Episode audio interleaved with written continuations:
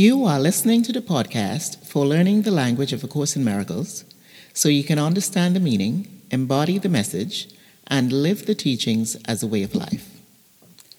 Welcome to episode 94 of this podcast. I'm your host, Reverend Jennifer McSween, creator of this podcast, and the Course in Miracles practice coach for taking those who are studying the course from information to application. The topic of this week's episode is Workbook Lesson 43, and the title of this lesson is God is my source, I cannot see apart from Him. In keeping with the goal of these last 10 workbook lessons to serve as the resting phase of the analogy of the tilling the soil that I used to describe the first 50 lessons of the workbook, that comprise the second series of Understanding the Language of A Course in Miracles podcast that we're now completing. This lesson's focus is on helping us to become aware of and understand that A Course in Miracles is written on two levels, as Dr. Ken Wapnick taught. For simplicity, the two levels can be seen as one, right mindedness, or the Holy Spirit's thought system, or the second, wrong mindedness or the ego's thought system. Now, choosing the Holy Spirit's thought system or engaging in right mindedness is analogous to the resting phase of the first 50 lessons that will remind us of and help us to understand our oneness with God. This lesson's title God is my source, I cannot see apart from him, is about helping us to have a clearer understanding of what it means that we're one with God. Remember, the previous lesson title, Lesson 42, stated, God is my strength, vision is his gift. This means that the attributes of God sustain me and define me.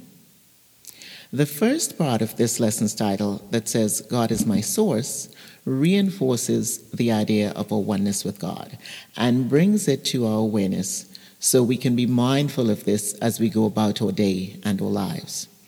The second part of this lesson's title that says, I cannot see apart from Him, supports as well as explains what the first part of this lesson title means.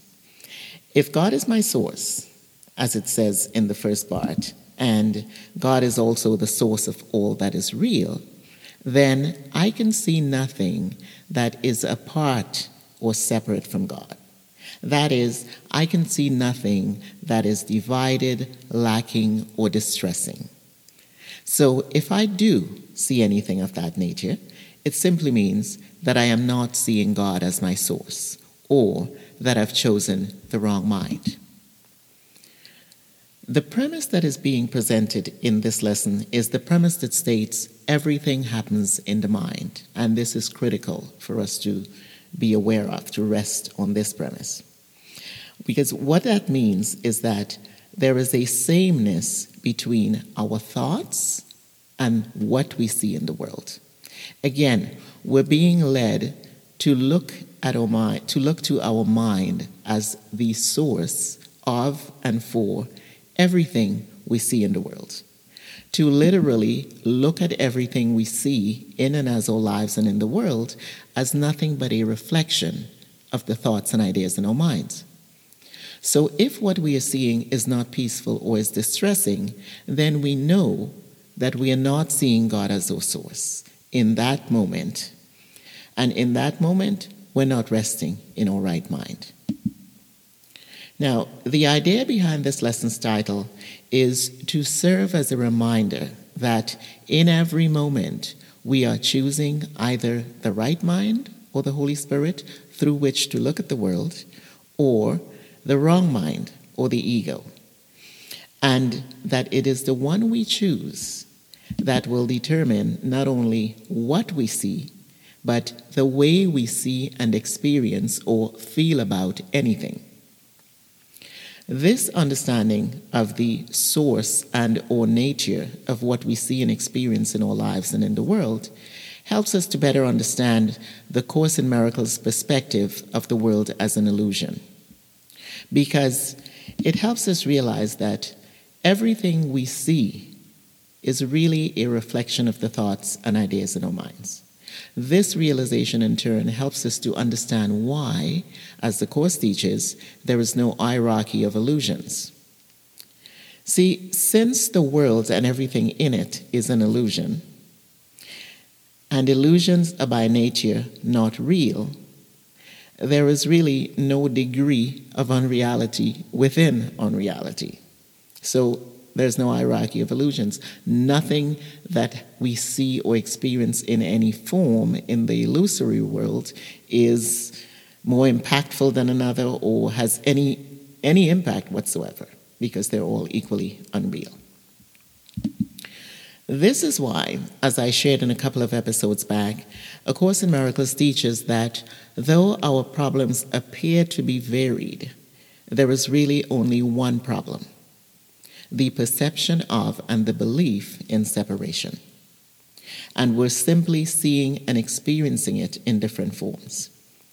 In a later lesson in the workbook, workbook lesson 80, I believe, it specifically states that there is only one problem and only one solution. That one, that one problem being our belief in separation.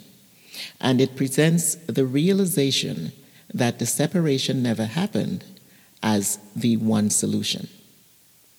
This realization is what A Course in Miracles refers to as the atonement. The practice of forgiveness that A Course in Miracles says is the means to miracles can be seen then as the atonement principle in action.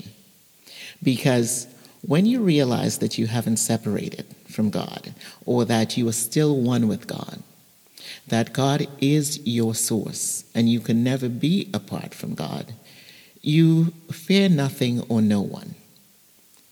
Any moment in which you're not at peace, you know that it's simply because you have chosen the wrong mind with which to look, or that you are accepting the thought system of the ego as the truth or to be the truth. You will know that nothing or no one other than you are the cause of your feelings of lack of peace. You will remember that there is another mind through which you can choose to rest, or in which you can choose to rest, so to speak, that will allow you to see things differently and feel things differently. This awareness will allow you to practice forgiveness instead of judgment because you will remember the illusory nature of all that you see in any form. You will also remember that you are to literally look past the form or appearance of the person or situation or form or thing that you find distressing in that moment. And recognize the truth that lies behind what you're seeing. That is forgiveness. This lesson's exercise is designed to have us practice going within our minds more frequently throughout the day, as well as having us apply this lesson's teaching to the specific situations in our lives so we can generalize the teaching beyond the assigned practice periods.